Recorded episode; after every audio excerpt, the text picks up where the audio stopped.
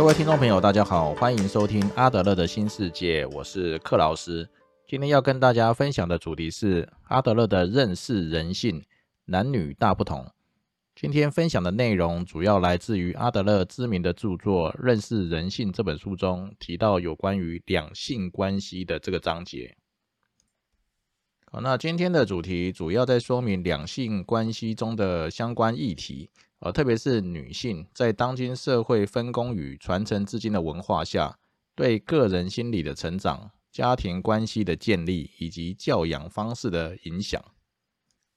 啊，即使《认识人性》这本书在将近一百年前就已经出版了，但是书中所提到的两性平权的观念、男尊女卑的偏见，对人类社会、家庭关系、个人心理的发展以及儿童教养方面，至今仍持续影响着我们。好，那阿德勒在这个章节甚至提到，对女性的歧视会让我们的社会走向毁灭。啊，首先先摘要说明今天的重点。第一个，呃，权力在社会分工中所扮演的角色。呃，第二个，男性的权利在当今文化中的优先地位，也就是当时候男尊女卑的社会文化。第三，男尊女卑或两性不平权的文化对家庭的影响。呃，第四，这个男尊女卑、两性不平权的文化对个人心理发展的影响。哦，特别是女性的心理发展。第五，男尊女卑、两性不平权的文化对儿童教养的影响。哦，第六，两性的紧张关系与可能改善的方式。呃，我们先看一个在两性不平权的社会文化中成长的女孩她的故事。那这个故事是出自于阿德勒的《认识人性》这本书。哦，我们姑且称这个女孩叫贝拉。哦，贝拉。那么她即使结了婚之后，还是很难接受她女性的角色。哦，贝拉是一个年约三十六岁的女性，哦，她是家中的老大，哦，底下还有一个弟弟。她的母亲是一位非常漂亮的女性，父亲的年纪则比母亲大很多，而父亲的年事已高，母亲则有强烈的支配欲。母亲在家中说话非常大声，会毫无忌惮的以自己的意志来决定任何事情，而且必须依照母亲的规定。的原则来处理家中的事务，那所有人都不能违规啊。每次父母发生冲突的时候，老先生哦，也就是他的父亲，马上就会被逼到角落。那母亲甚至不准父亲坐上沙发啊，因此父母的关系并不好。贝拉从小就是一个能力很强的孩子，那父亲很宠他，母亲则是看他不顺眼，凡事只有指责哦，没有鼓励。那贝拉八岁大的时候，家中的情况是这样子。那母亲总是板着一张凶狠又严厉的脸，哦，满嘴都是刻薄的言语和批评。那贝拉呢，则很喜欢跟母亲顶撞，却又对答如流。那罕见的机灵，让母亲的一切的努力都失去了作用。那贝拉跟母亲发生争执的时候呢，父亲会作为他的靠山。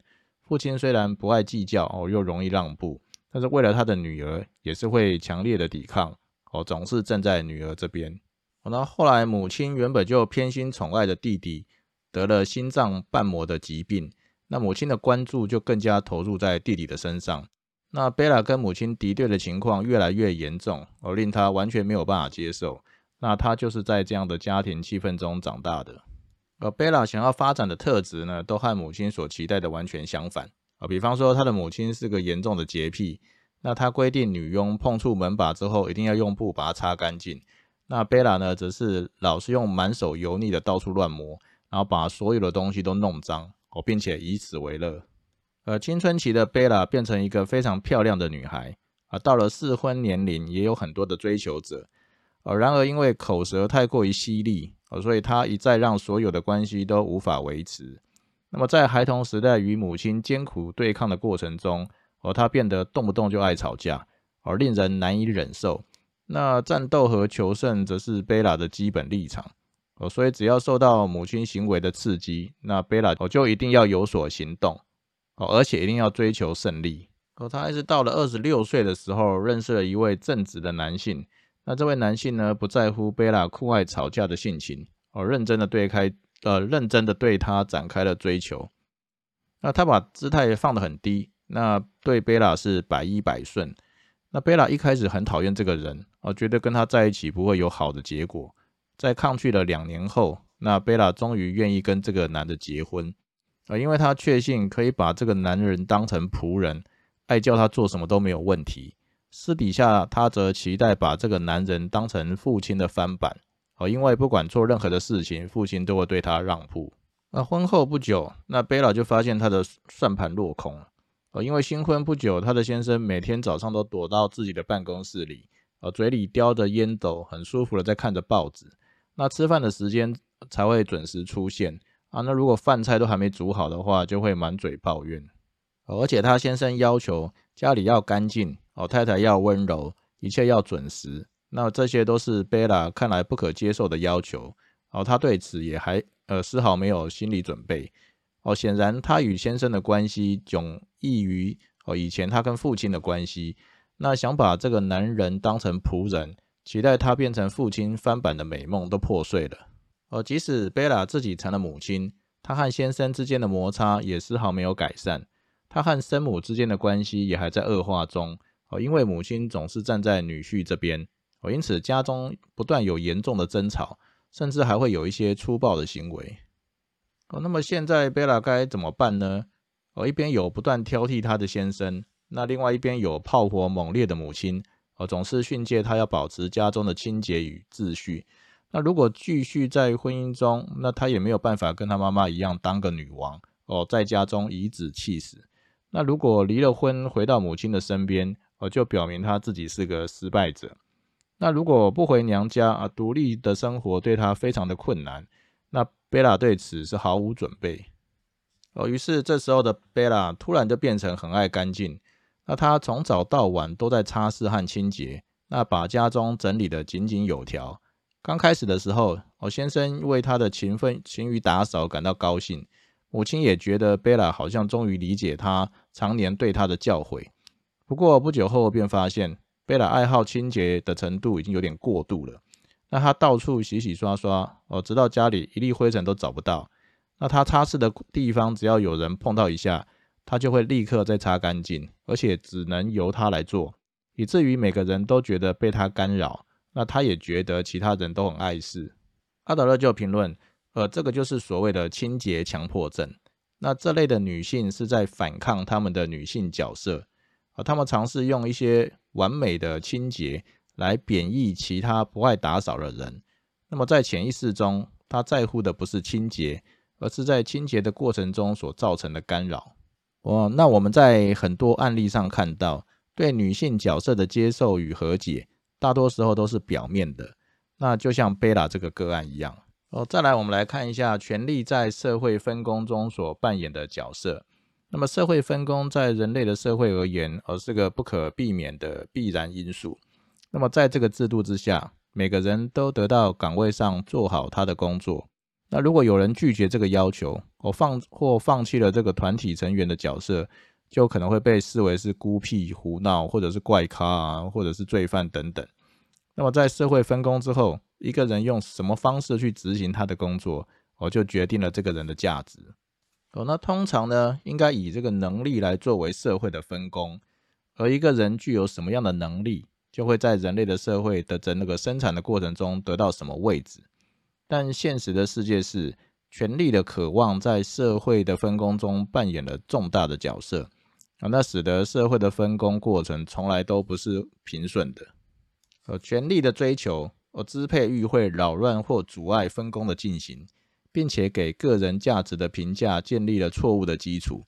那个体出于出自于权力欲以及偏差的好胜心，而在人们的相处上产生了困难。那为了自私的利益而破坏了合作，而，因为个人的权利或经济利益左右了劳动领域的分派，呃，以至于若干特权会落入到某个社会团体的手里，而排除了其他团体。那暴力总是会不断介入，那把某个人的工作变成特权，哦，又把另外一些人的工作变成了压迫。呃，当然还有另外一个因素来决定社会的分工，哦，也就是人类的性别。那么性别的本身代表着男女身体构造的差异，哦，使得有一部分的工作适合男性，而某些工作则适合于女性。哦，接下来我们来看一下男性的权利在当今的文化当中的优先地位。哦，也就是当时候的男尊女卑的社会文化。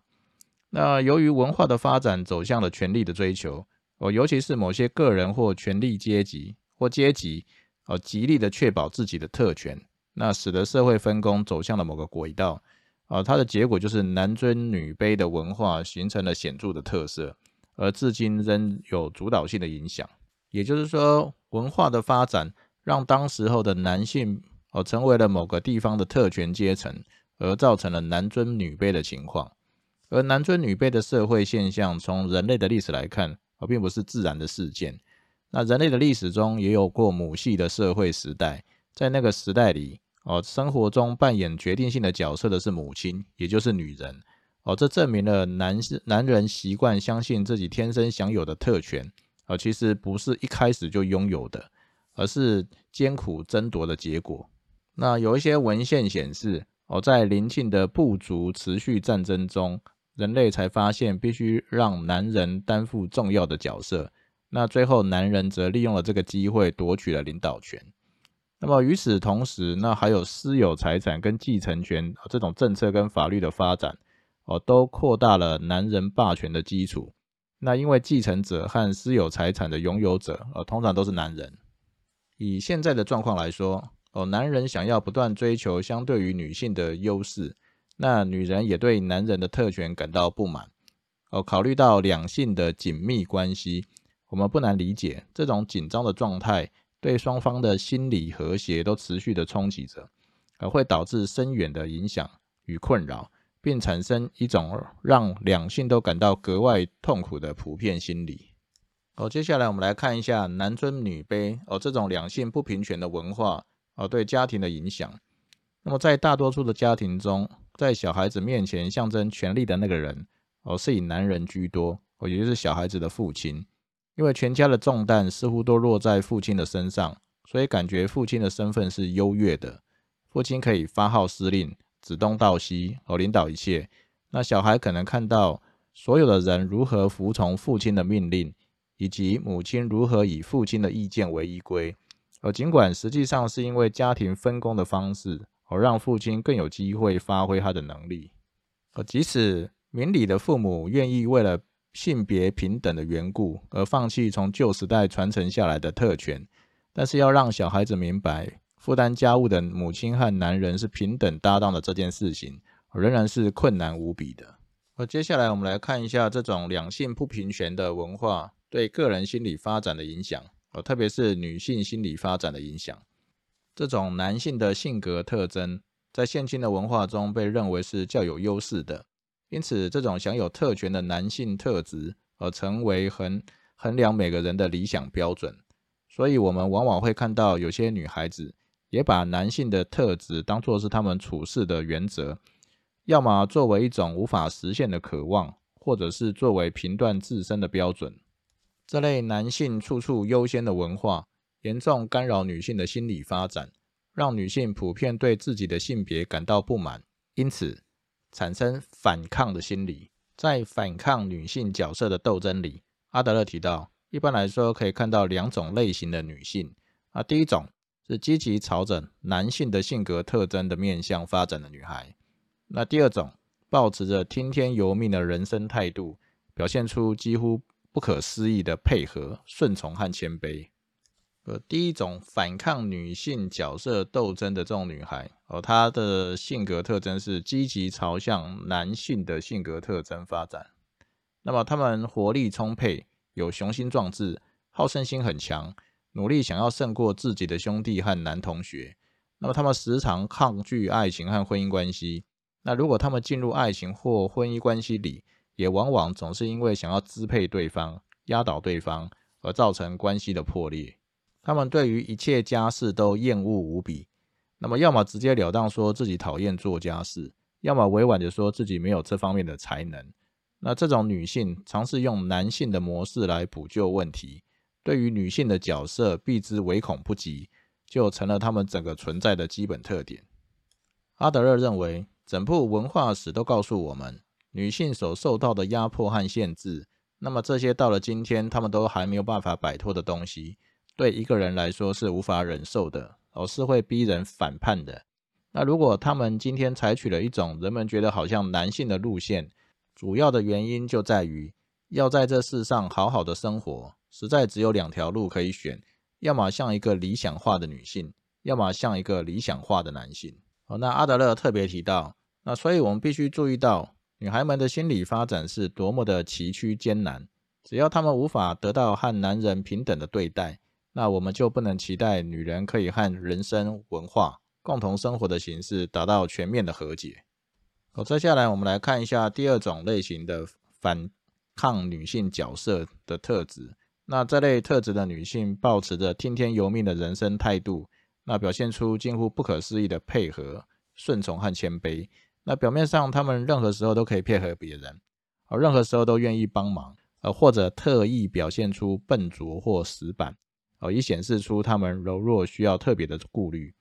那他们的服从、谦卑和自我设限，哦，其实也是建立在一种反叛之上。那么跟第一种类型并没有什么差别。好，接下来我们来看一下这两类的女性对于儿童教养的影响。那由于目前子女的教养的任务呢，大体还是落在女性的身上，所以阿德勒认为。那么这两类的女性对教养的方式有着显著的不同。那我们来看第一种，积极朝向着男性性格发展的女性。那么这类女性的在生活上处处模仿男性，而因此教养的方式也会采取暴君式的管教方式，比方说大吼大叫，我动不动就处罚孩子，那么而造成小孩子很大的压力，那小孩子就会想办法逃避。那么这类的管教方式，阿德勒认为是非常差的。哦，甚至鼓励女孩日后如法炮制，使得孩子终身都无法摆脱恐惧。那么，在这种母亲支配下长大的男人，呃，也有不少人会对女人敬而远之，哦，对女性再也无法寄予任何的信任。那第二种，保持着听天由命的人生态度，哦，表现出近乎不可思议的配合、顺从和谦卑类型的女性，那她们则完全没有主见。使得孩子很容易察觉母亲缺乏自信哦，然后就爬到母亲头上。那么他们总是依赖着男性的教养者，那可能会警告小孩哦，威胁说要告诉父亲。那么他可能觉得，呃，在生活中只有男性是能干的哦，所以在教养的工作中只有男性是不可或缺的哦。或者有些人觉得自己什么都不行，而拒绝教养小孩哦，并且把责任推到男人身上。哦或者推给家教老师或其他人。呃，最后我们来看一下阿德勒提出两性紧张的关系与可能改善的方式。那阿德勒认为，那由于人类文化走错了路，而导致文化中产生了男尊女卑的偏见，呃，并且蔓延开来。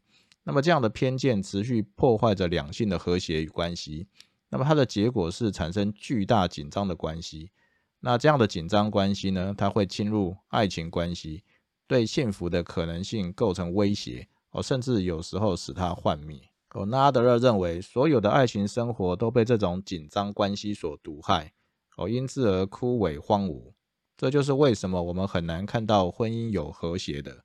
为什么小孩长大之后都认为婚姻是极其困难、极其危险的东西？上述的偏见以及类似的思维方式，往往会妨害小孩子对于人生真正的认知。有有许多女孩，不过把婚姻视为某种不得已的出路；也有很多男人和女人把婚姻看成一种必要之恶。那两性之间因为这种紧张的关系而导导致的困难，哦，到了今天已经积重难返。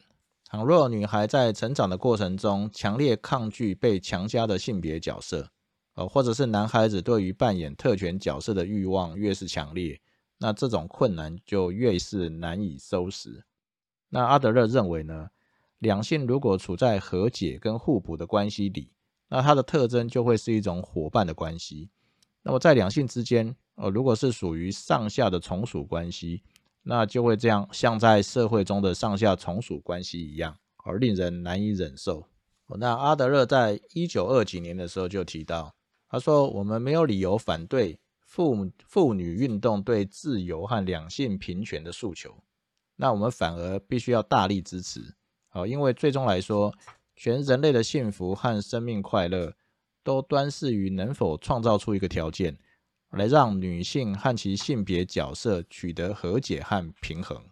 哦，最后阿德勒认为，女性在我们的文化里的劣势地位，虽然不符合人性真实，也为有识之士所否定，但在法律和传统上仍然一直难以动摇。那么对此，我们必须时时保持开放的观点，必须看穿我们这种错误的社会秩序所有的伎俩哦，并且要加以反抗。但是这一切并不是因为我们对于女性过度的尊崇，而是因为对女性的歧视，而会让我们的社会走向毁灭。以上是今天的分享。若想要了解阿德勒心理学的一些观念，或阿德勒带给我们的启发与教导，建议读读阿德勒这位知名心理学家的著作，如《自卑与超越》或《认识人性》等书。或者是看看《被讨厌的勇气》的作者岸见一郎及古贺老师的书，相信对我们的人生、工作与家庭将产生莫大的注意。谢谢大家的收听。